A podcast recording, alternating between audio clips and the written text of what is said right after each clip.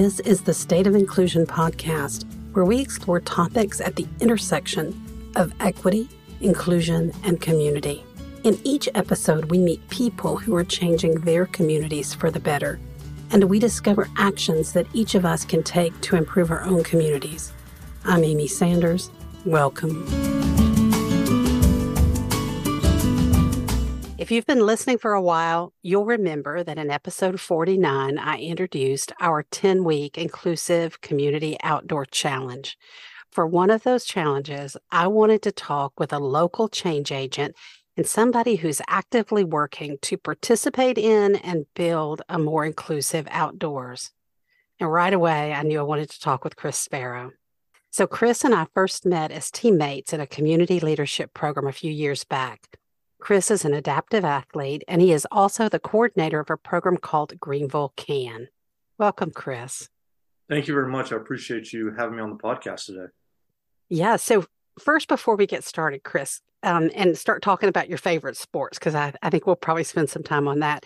Can you tell us a little bit about the work you do with the Barbara Stone Foundation and about Greenville Can?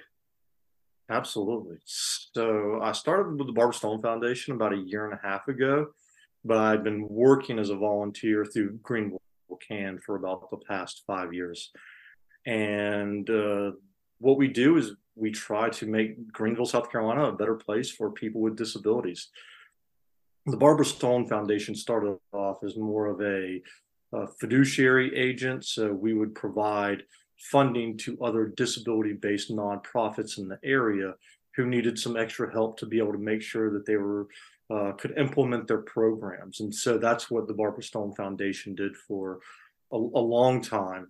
And then we uh, we got to a point where uh, we were realizing that uh, there were still uh, issues and still barriers out there that existed for individuals and also there didn't seem to be any kind of clear community around the disability uh, world in Greenville, and so uh, we thought we wanted to be more uh, thoughtful about that, and so. Uh, we wanted to kind of start having some more collaboration between the local disability nonprofits. And so that's where Greenville CAN came in. So CAN stands for Collaborative Action Network. And so what we do is we have a few different ways that we do things, but what we're really trying to do is create systems change in Greenville and really create a more inclusive community. Uh, there hasn't really been a lot of I guess uh, disability uh, pride and uh, a lot of movement in the disability community in Greenville, and so we wanted to start to change things and make Greenville a better place. And so, what are some of the key priorities that you guys focus on? Sure. So, accessibility, uh, making sure that Greenville is accessible as possible. We are in a little bit of a hilly city and uh, older buildings, and so to look at uh, where we can help increase accessibility in those spots. But then also, as you can tell, Greenville is blowing up right now and there's a lot of development coming in, a lot of new people moving in, and so making sure that when those new places are built, that those are also accessible for people with disabilities. We also focus on transportation, uh, you know, making sure that what we have in Greenville as far as transportation is accessible and inclusive for people with disabilities. Uh, we want to make sure that um, we also focus on, uh, you know, transition from school or college into adulthood. That can be you know an awkward time for people with disabilities. Uh, we also focus on getting out there and helping families understand uh, kind of sexual boundaries and relationships because that can be also a very confusing time with not a lot of information out there for people with disabilities that's another part of greenville can that we want to focus on is giving people access to information that either is difficult to find or uh, you know people just don't have. And so we want to make sure that you know people are getting those resources. And so that's where we really focus a lot of our efforts. And can you talk a little bit about one of the programs that you have done in the past? I don't know if you're still doing it your can talks. That was one of my favorite things that you guys did. That was a lot of fun Yeah, so we are in our fourth year of Can Talks. It's based on the TED Talks model. So what we do is we bring in uh, five to six speakers, all of whom have disabilities. We look for a lot of diversity uh, in the speakers, you know, as far as backgrounds, races, ages, sexes, the type of disability they have. Um, and then we allow them to come on stage and you know have six to eight minutes to speak about a, a topic or something that they feel very passionate about or something that they want to educate the public about uh, and the idea is really to not be something that is an inspiration for people but more of uh, something that you know is thought provoking that makes people see the world in a different way and look at an issue or a topic in a way that they've never looked at it from you know before looking at it from the disability perspective. And so that's what we really wanted to bring to it. And also the idea that yes people with disabilities can be there very thoughtful and creative and you know stand up and give a speech in front of 250 people and really knock it out of the park. It's a great gift to the community as well, because I think it does, as you um, described, change people's thinking and make them for a moment step out of their everyday world as they participate in this and, and learn from this experience. It's really, and it's fun because it's um, also, as Can Talks are very informative, educational, and fun as well. So that's really, really nice. And you guys also work on employment, right? Yes. So we have a couple of different ways that we work on employment. So through what I do, we organize something we call the Disability Employment Discussion Group. And we bring in anybody, anybody can be a part of that group. It doesn't have to be service providers or employers. It can be anybody who just wants to learn more about uh, the progress that's being made as far as disability employment, uh, new initiatives that are out there, things that are very creative that people aren't really uh, knowing about. So, for instance, uh, like things like Roper Mountain Science Center has a uh, a disability employment kind of, I guess you could call it kind of a training center there, uh, where they're training people, students who have disabilities up of how to work in the food industry and being able to be on site. You know, it's one thing to get trained in class and learn some things, but to be able to be on site and go through a work day and understand what work is really like is so beneficial to people with disabilities. And so, um, just you know, talking about programs like that and uh, giving employers and service providers the opportunity to come in and have discussions and you know because we're really in the infancy infancy of uh, disability employment. I mean, it's really, I mean, people with disabilities have been employed for a while, but it's really gotten a push in the last 10 to five years. And so uh, it's, it's getting people to buy in is a, big part of it. But then we also have something called the Up Employment Initiative, which is uh, an inclusive, competitive uh, employment opportunity where honestly, we're we're looking for individuals who may have had, you know, may not have had success with other uh, service providers or employment opportunities.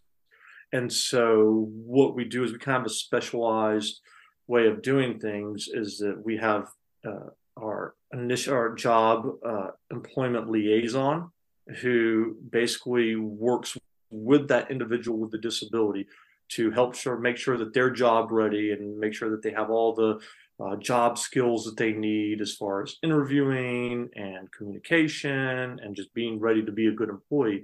But then she also works with the employer to make sure that if something happened on the job, uh, then you know everybody's kind of in discussion with it and communication and figuring out okay well let's make sure that we clear the air and uh, get things kind of worked out. Because that's a lot of times where we see problems with employment and disability employment specifically is something will happen and no one will be there to really kind of figure out what was the issue and how they can get past it. It usually just turns out okay well they got they quit or they got fired and things didn't work out. And at the end of the day it leaves a bad taste in everybody's mouth. And so we're trying to kind of move past that and at least you know be able to iron things out and smooth things out and that. Because you know with employment doesn't matter if you have a disability or not things come up and there's all types of issues. And so um, being able to have somebody to make sure that those things get you know worked out is very beneficial for the employer and for the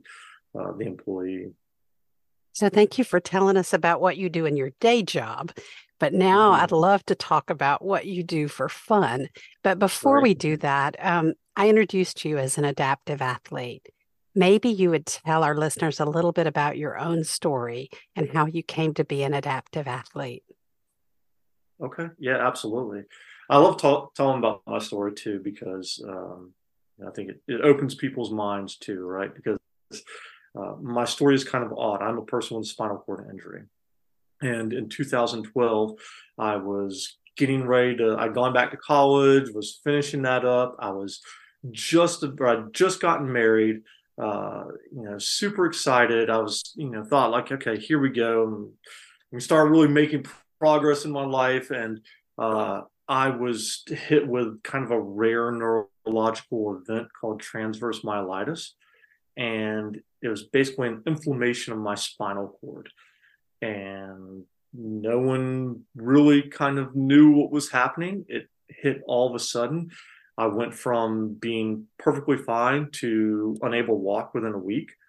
And we went to a neurologist and we took a lot of steroids and tried to kind of stop it as it was happening. Um, but, you know, I ended up going into the hospital and spent five weeks there. And we did the rehab and uh, learned to live life in a wheelchair. And after those five weeks, I got out and I ended up because transverse myelitis is a little odd in that it doesn't always it, it can heal itself. It doesn't always end up as a person uh, is in a wheelchair. Uh, sometimes people completely heal from it. So I spent like the next two years trying to figure out is this going to go away? How can I make this go away? And after about two years, it kind of got to the point of, all right, well, this is not going to change. I need to accept my life where it is and, you know, kind of get out of this place of limbo and, you know, start, you know, want to start working and, uh, you know, be employed and start engaging life and engaging, you know, the community and getting out there. And so I just kind of got to that point where I was like, all right, time to move forward and started that. And that's kind of took me on to the rest of my journey, which has been very, very good for me. It's been uh, a lot of incredible things have happened to me, and uh, there's been a lot of benefit to in a wheelchair. It's it's not been the easiest life by far, but it's been um, you know whereas I felt like I was floating and you know before I had uh, you know my spinal cord injury, I've felt a lot more purpose driven since. Wow, that's incredible. Thank you for sharing that. Because um, I think it helps as we talk about the the things that you do for fun. Because um, as I know you, I understand you were an athlete before, athletic before, and you still are now. So maybe you can tell us a little bit about some of the things that you do as an athlete and um, kind of open people's minds. Because I'm going to tell you right now, you opened my mind. I think the day I saw uh, on Facebook the picture of you on your adaptive mountain bike zooming through the through the forest was yeah. an a mind opening moment for me. So maybe you can tell us about some of the things you do. I try to stay involved in as much as I possibly can. Uh, you know, if somebody's going to give me the opportunity to do something, I'm going to get out there and try it. Uh, that's kind of how I've always been. I've just enjoyed trying new things and getting new experiences. Uh, um, and some of those things have been, um, you know, snow skiing or water skiing. So I used to do a lot of snow skiing and water skiing prior to being injured. So uh, wanting to get back to those things. A lot of the things that I want to do or the sports I would pursue are uh, sports that I would I was doing prior to being injured, and so um, you know, golf became one of those things. And that was uh, something that it took a while for me to get back into golf, uh, but I did that. Um, I do a little basketball, uh, uh not as much uh, competitive, uh, but I definitely get out there and play. Um, I've done, I mean, cycling and golfing are kind of the main things that I, I focus my efforts on, particularly mountain biking. Um, just because I found road cycling a little too dangerous, just because the bikes are really low to the ground and, and really hard to see. And, uh, you know, it can be unsafe out there. I find it more safe to be flying down a mountain, uh, barely in control, than to be out on the road with a bunch of different cars. So, uh, just for a minute, just for our listeners, there's two things that I wanted to talk about that I'm going to put some pictures. You sent me some great pictures. So I'm going to put some pictures in our show notes so people can see you engaging in these sports. But mm-hmm. let's talk about golf for a minute. What kinds of equipment do you use to enable you to play golf? And I know it seems like you compete as well in golf. So maybe you can talk a little bit about the adaptive golf universe, if you will. Sure. Yeah. So as far as the equipment's concerned, I use a piece of equipment called a Paragolfer. And so this is uh, something that uh, I sit down in. It can stand me up. Um, it's got a little kind of joystick on the side that helps me be able to steer it around. And then my golf bag sits off to the side. And so that allows me, I can get onto the greens and not tear up the greens and I can get to most places. Some places are a little bit more difficult depending on you know uh, the slope of the hill, but that um, allows me to just actually stand up and hit from a standing um, kind of position, which allows me to uh, obviously get more you know force and distance between behind my swing, but also just allows me to feel like I'm actually playing the game again. I tried to play the game from in a wheelchair and I found it just to be a little difficult. And then for me, it was like, well, how am I going to actually play? I can't play on a course in, in a wheelchair like this. this that's not going to work. It's going to take too much effort. And, um, you know, I'm not going to be able to really get on the greens. I'm not going to be able to get into bunkers or anything like that. And so this, uh, the Paragolfer helps me do that.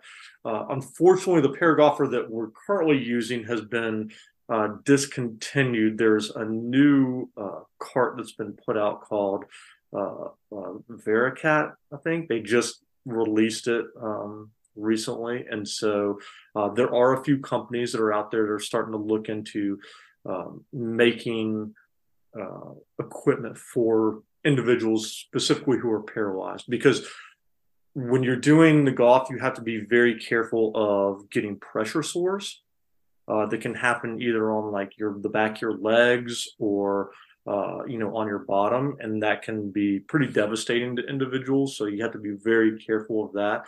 And so um, getting people who can understand that as they're creating this piece of equipment is is pretty hard. And so there but there's people who are figuring it out now and starting to there's i think a couple of companies that are doing it.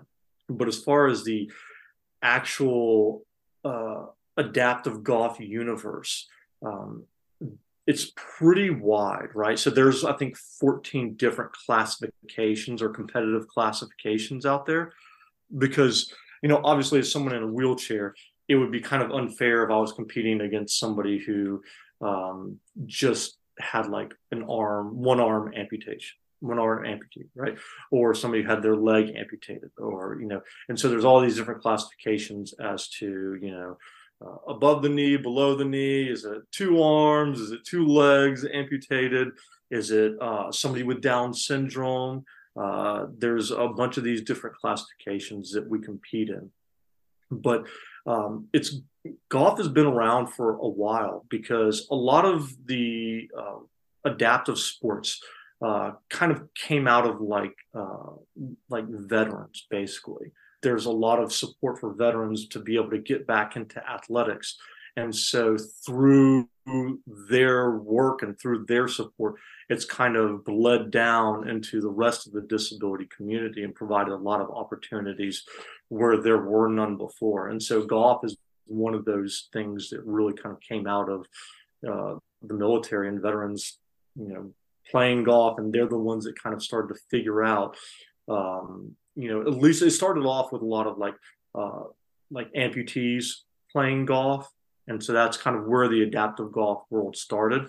Uh, as far as pieces of equipment like I use, uh, they've only been around for about 15 years, and that was from when they was like first created, and so it's really gained a lot of traction here in about the last 10 years, and so there are um, you know these para golfers all throughout the the U.S. You just kind of have to figure out where they're located at and uh, go and use them because it is kind of hard because if you don't have your own, because they cost about you know twenty five thousand dollars to buy. Most golf courses aren't having them on their own, so you have to find a program that has those to be able to actually go out and play and engage. But luckily, we have um, two of them here in the upstate area uh, one through Upstate Adaptive Carolina Golf or Carolina Adaptive Golf, and then one through the local rehab hospital, Roger C. Peace. The other thing that I wanted you to kind of describe for a minute, if you would, is your mountain biking. So mm-hmm. that's a that's quite a thing, huh?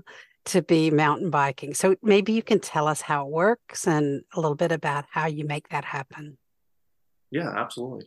So there's uh, a few. Again, it's a lot of these sports are very emerging things. It's it wasn't wasn't around ten to fifteen years ago, and so there's a few companies that have um, started creating um, these mountain bikes. A lot of it's coming out of Colorado or British Columbia, where there's these uh, mountain bike hubs, but they um, uh, have a few different styles, a few different versions. Um, they're all going to be well, not all of them. There are a few four wheels, but most of them are uh, three wheel mountain bikes. Uh, mine and a few others have two wheels in the front and one in the back, and just kind of a hand crank that sits about at my chest.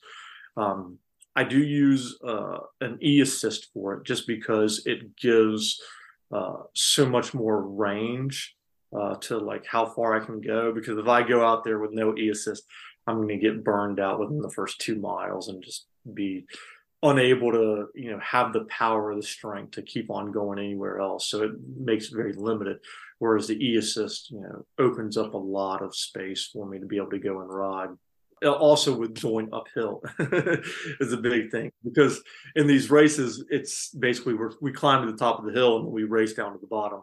And you know whoever's got the fastest time. And so you know being able to make that climb it, it takes the assist but it's really fun. It's again we we just had the very first southeast adaptive mountain bike tournament last year last uh, september. And so we're going to have the second one this year and they do that up at uh, a place called Ride Kanuga. It's near Henderson, North Hendersonville, North Carolina, and it's like a private uh, mountain bike park. And uh, we just go out there. We have a trail, and it's it's also part of a a bigger uh, mountain bike.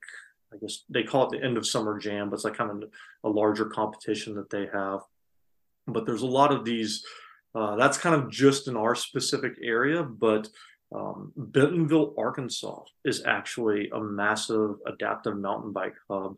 Uh, and they have a big park, and there's a, a, lot of people that go out there and they do a big race each year. And then British Columbia, there's a company up there that is uh, named Bowhead that is making these mountain bikes, and they have a bunch of different versions. And um, they are definitely kind of starting to uh, really push the envelope as to how far you know we can take these things like as far as the speeds and uh, what kind of terrain that we can go down. Um, you know i initially got my bike as a way to help me keep hiking because i love to hike and backpack before i became paralyzed. And so this was kind of just a way to get me back out into nature and to get off pavement and to get to places where i can't hear cars and you know I can just have time to myself. But then it started becoming okay. Well, we can race these. Oh, there's people out there that want to actually compete in this, and so um, that's where it kind of started to change for me. I met some other people around the area that were into it, and so Um, there's also a, a company, um, or it's a nonprofit here in the southeast. They have a few different, I guess, locations or branches, if you want to call them that, uh, called Catalyst Sports, and so they're the ones that um, help kind of um, make the turn or make the the race happen. Um, they have a bunch of different bikes. They help introduce people into uh, adaptive mountain biking because that's the thing too. With a lot of these sports, it's so expensive to get these pieces of equipment, and so to have organizations that can like provide that equipment for use for free, at least to help introduce you to it and figure out well what do I want to actually do with it? Do I want to race a mountain bike or am I just want to ride on gravel roads? Or do I just, you know, want to have a road bike? And so being able to try out different things and um, helps when you're trying to actually get into the, the purchasing side of it. And I can talk about that too, because, you know, yes, these things are, are really expensive, but there's also different foundations and different groups out there that uh, help support and help provide funding for people to get these bikes and or whatever kind of piece of equipment, whether it's just a, a sport wheelchair uh, for playing pickleball or tennis or uh, getting uh, you know a, a snow ski um, kind of bucket or, or whatever you, you know that individual is looking for. I loved hearing you talk about this. It just makes me think about the fact that you were into sports before you were injured. And now you found your way back to sports and to the outdoors and to competing in sports as well, which sounds like it's really um, exciting for you and a lot of fun. I guess I wanted to ask you maybe if you would just talk a little bit about how important you feel like that is for you and what it gave you or gave you back to be able to do this. Yeah, I think it first normalcy a lot of times your life is thrown so out of whack when you have a disability that just finding things that were normal before getting back to those is just uh, it's incredibly important and just your own mental health i think speaking on on just that mental health aspect of it too like just you know whenever i leave um or i'm going home from you know a bike ride or going out and playing pickleball or going out and playing golf, there's just like this good feeling I have like, oh, yes, that was great. I got out and did it. Like so amazing. Like I just kind of like it kind of feels goofy, but like I feel cool. Like oh, you know, actually going out there and doing something, and then it doesn't matter how like exhausted I am or dirty or whatever the case may be. It's just that uh, you definitely get like a high from you know being able to actually just go out there and do it. Um, it's an incredible feeling, and so just being able to have that mental health side, and then that helps out with your confidence because you know it's easy to start to lose confidence in yourself and lose self-esteem when you have a disability, and so this is something that you know definitely builds it back up. And uh, even if I'm out there you know, having a terrible day on the golf course, just the ability to go out there and be there is incredibly helpful. And just the ability to get outside too. That's another thing is a lot of people with disabilities are, are trapped indoors and or they have limited time to get outside. And so to be able to get onto a golf course or to be able to go out into a state forest or a national park or just a you know a, a baseball field, right? You know, these are things that like uh, really just help the the mental aspect and just the um, the quality of life of people with disabilities. Like there's such an improvement in people's quality of life, and not only that, but it helps you know, as far as the like, you know, with occupational therapy and physical therapy, rec therapy helps support that so much because you're doing those things that you need to help build up your strength or uh, help engage muscles that weren't engaged before or help build up your core or just, you know, getting outside and getting that, you know, the vitamin D from the sun. Like all those different things are just really beneficial to just the overall health of individuals with people or and people with disabilities like it just it provides so much. And then just the idea of too like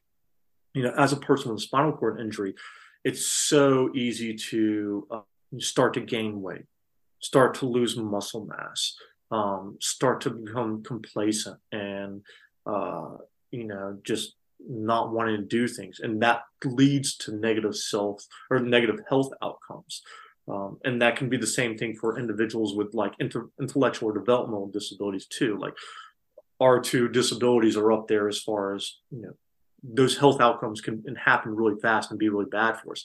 And so being out there and being able to compete and sweat and and work out like it it's provides you know so many like positives on uh, uh, so many different levels uh, as far as that goes. And so um, but at the end of the day just that happiness and being able to engage.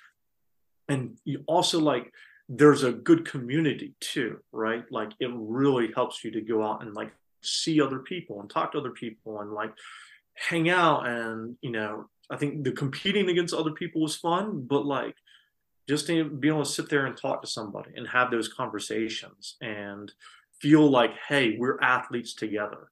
Like that all i think is um, i don't think it's necessarily talked about enough because it's hard to kind of put words behind that but it is really important. I found like it just everybody kind of engages like when we go to a golf tournament like it's just there's something about it. Like everybody's there like we're competing but there's not like a feeling of like kind of there's no anger about it like oh you hit a better shot than me. You hit a great shot you know? I love that like there's a lot of support you know behind each other and so that's you know that's kind of what everybody needs to because like you know we're all going to hit bad shots on the golf course. We're all going to have tough times in life and so just having people there to help support you um, you know is really important because you know it's easily to become isolated when you have a disability too so getting back out there is, is it makes a difference. And, you know, I think, I mean, I would recommend anybody with a disability try to get back out there as much as possible. Even if you're just going outside and just hanging out and sitting in your front yard, it, it, it makes a difference. When you talk about it, it's easy to understand how important it is for everybody to be able to be active and be outdoors. I wanted to ask you a question because this came to your disability came to you as an adult but a lot of kids are born with disability or special challenges. And a lot of us learn about uh, the sports and outdoor activities and things we love outside as children. So mm-hmm. I wondered, because of your professional background and everything, if you could talk a little bit about how this affects children and what you think our listeners and community should be thinking about in terms of supporting children who may need uh, special uh, adaptations to the playground or at school, those kinds of things? Yeah, of course. Um, and it's, you know, this I think is even more important and has an even bigger effect for children, right? Because, you know, as an adult, you kind of are, it's, if you have to go into the hospital or you're going in the doctor's offices, you're able to process it and from a certain space. Whereas if you're a child, that may be like your life and what you're dealing with, and it becomes such a big part of that that so much of your life is dedicated to the medical side of it that you're losing those childhood aspects to it. And so, just I think the ability for youth with disabilities to be involved and engaged in sports is so important. And I can say that from what I've seen, what I've been able to witness, because uh, luckily here in Greenville, we have, again, some emerging uh, youth sports for uh, youth with disabilities. Uh, one of the biggest ones and the more famous ones is the Roger C. Peace Rolling Tigers. I don't know if you're familiar with them. They are a youth prep wheelchair basketball team uh, who, in April, I believe, uh, won the national championship. Yeah, so they are uh, they are the best prep wheelchair basketball team in the entire U.S. by far. I've seen them play uh, in person, and then they also show all their games uh, live on Facebook. So if you follow them on Facebook, then you can watch their games and they basically just demolish everyone they play. So this team has basically kind of been growing together. They started off, I believe, around like the maybe seven to eight range. And most of them are kind of getting into middle school now and getting ready to get into high school. So I think they're all kind of around 11, 12. So they're pretty uh, young. Range. Yeah, yeah, they're all pretty young, but they're um, really just amazing athletes. As far, I mean, it's it's incredible. They play so well together, uh, very well coached, um, and I think Clemson is doing a lot with youth sports. They have um, some youth sports uh, camps that they do during the summer. Whatever you're interested in trying, uh, they have those, and then they also have some competitions out there. Some uh, like track and field, like youth sports track and field competitions. It's uh, during I think kind of the middle of May too. So they do a lot of stuff out there, a lot of tennis. As far as the other aspects of kind of youth sports for disabilities or, or like recreation, because um, you talked about the like playgrounds, it, it makes a huge difference as far as making sure that, and I'm kind of talking to you know, there's anybody from any municipalities or who designs playgrounds who's listening, who's listening in, it makes such a big difference to have pieces of adaptive equipment there that you know youth with disabilities can use. So whether that's um, being able to ramp up to elevated play features um, or have steps that they can make it to that or having like the ground covering be something that you know somebody a youth in a wheelchair could easily roll over and navigate themselves. A lot of time we come from uh, the days of you know just fill it all up with mulch you know all the, the ground. And so that can be very difficult for uh, youth who are using wheelchairs to you know navigate through themselves. And that's a lot of it too is we want to encourage independence I mean, yes, I'm sure a parent could come through and push that youth to whatever play features they needed through mulch, but it means a lot more for the youth to be able to do it themselves and to play with other kids themselves without having to rely on a, somebody else to be able to push them around. And then also, you know, being able to engage with a lot of play features that are ground level is a big deal. Um, having a lot of different styles of play features that encourage different types of learning. So you have like maybe musical styles, right? Instead of instead of just having a slide or you know something monkey bars to climb on, you know, have some musical features, have some tactile type elements that you know if a, somebody or a youth with you know a visual disability can go and engage with and you know, start to play with. I think all those things um, make a difference. We we can do so much with these playgrounds and they can be so interactive and have so many different cool features that you know i think we've been limited in the past but people and a lot of playground designers too are starting to realize things these things. And then also having things like that are you know very much the same thing as far as like the ground covering is making sure there's a, enough shade uh, especially you know we're in that point climate change is real and it is affecting us on a day-to-day basis. And so having enough shade out there for uh, youth who may need it is important. Uh, having an accessible restroom right there. And when i say accessible you know yes having an accessible stall is nice but also having uh, spaces for you know youth who may need like changing tables or may need another individual in the restroom to help them go to the bathroom. Again it helps them to be able to stay out there and play longer. So instead of being like okay well we went out there and we played but he's got to go to the bathroom so we need to go home to be able to take care of all that well now they can stay there and like play longer and engage longer and be part of that. And again that helps with their quality of life so you already touched on it a little bit, but are there things that if we have listeners who are working in philanthropic organizations or in municipalities like you talked about or just working as activists within their own community, are there things that you wish people would think about or consider or steps that you think they should take to be more supportive for everyone to be outdoors and for the outdoors to be more inclusive? Yeah, I think the first thing is we're still at that kind of awareness phase. and and even with the golf, that's part of kind of what we're actually doing is going and engaging with uh, different country clubs or different golf courses and their professionals and just introducing them to the entire idea that someone in a wheelchair could come out here and actually play golf and uh, do this. Or if, if, we want to talk about trails, uh, one thing that I find a lot is, you know, because uh, our mountain bikes are wider. We have two wheels out front. My mountain bike is about 41 inches wide at its widest part.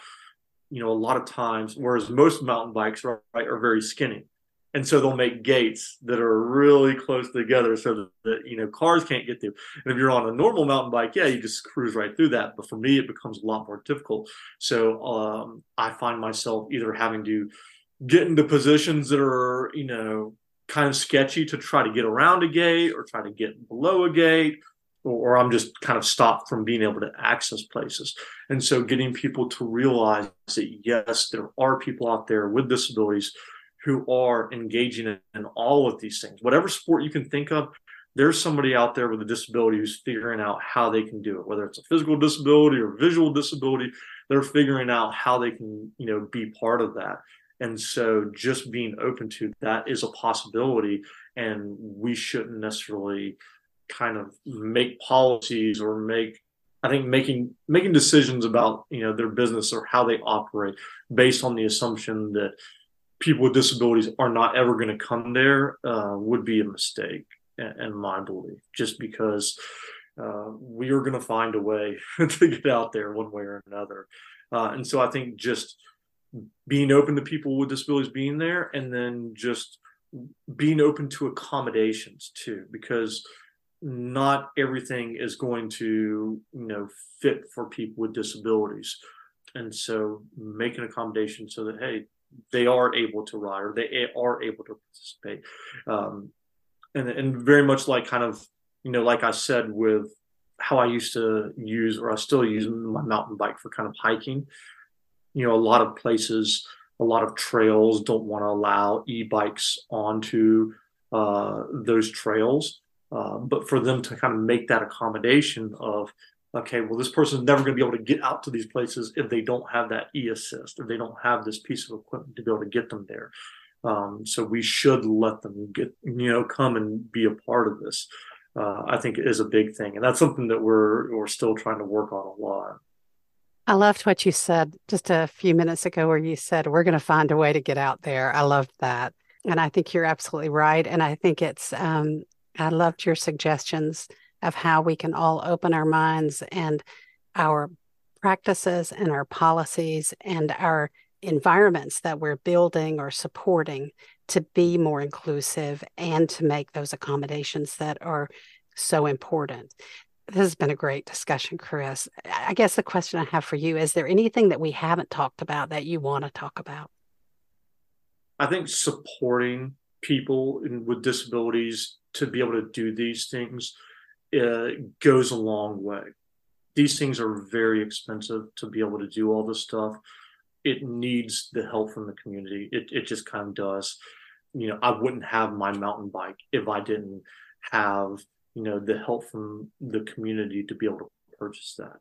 I wouldn't you know be able to go out and play golf right now if you know people hadn't given money to Carolina Adaptive Golf so that they could purchase uh, a paragolfer or you know same thing with Rogers Peace and UCAN you know they had to have people you know investing and donating money so those things can be bought and it's not just me you know there's you know probably over 50 different people in wheelchairs who have gone through and used that same paragolfer and, and youth with uh, disabilities too. And so it's it's providing so much opportunity. A lot of times we just uh, you know, as far as giving and donating money, we may not see those things as uh, things that are, are, vital to people, but it does make such a huge difference in people's lives.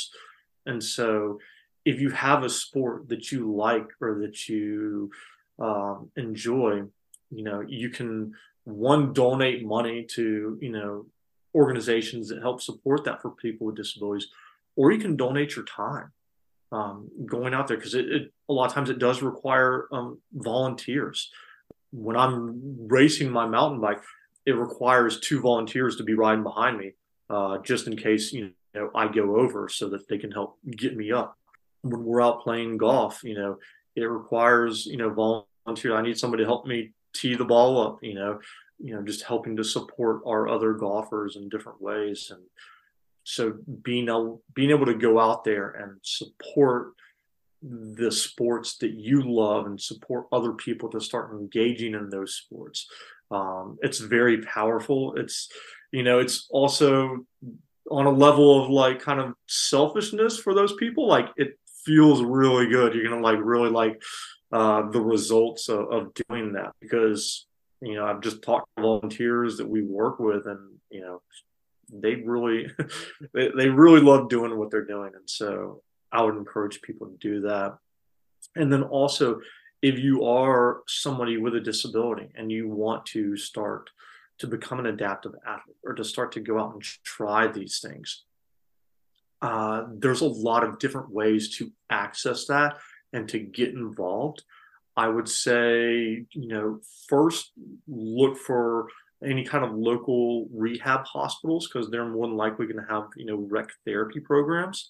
Um, I would also look at you know the individual sport that you're interested in and try to find uh, you know an organization or a nonprofit that's helping to support that uh, in your area. And then if you're looking to buy the pieces of equipment, there are uh, foundations that help to support that. There's uh, things like um, the Challenged Athletes Foundations, which uh, provides a lot of support out there.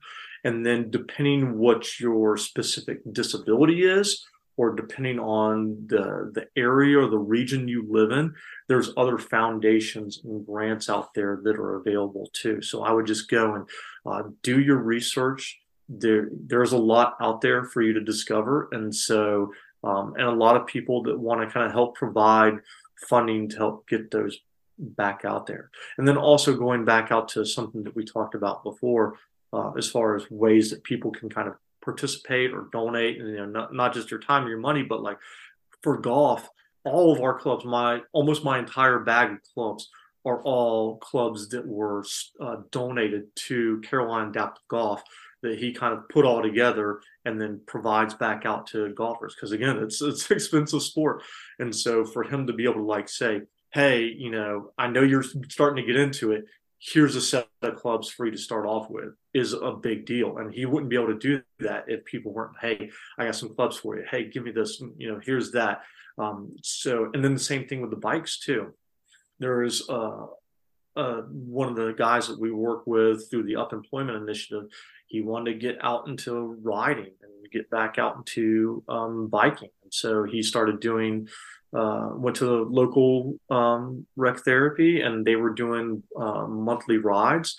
And one of the volunteers who he was, you know, kind of riding with, he had a piece of equipment. He had a, a an accessible um, mount or um, like hand, it was a, a hand cycle. I think it was a recumbent so recumbent something you use with your legs. But you know, he one of his parents had been using it and they had passed away and he still had it. And so he met this guy and was like, Here, let me donate this bike to you. And so that was a big life changer for him. Now he, you know, could go out there and, and ride and, and do that more often. So there's tons of ways for people to get involved and get engaged and donate and give back and you're getting to play the sport that you love and be a part of that on a bigger level and introduce people who may not have been a part of it before uh, to it or help them get back to something that they loved so there's there's so many benefits to it. And uh, yeah we just encourage you to go out there and find it. Do do some research. And if that's if it's not there then create it too.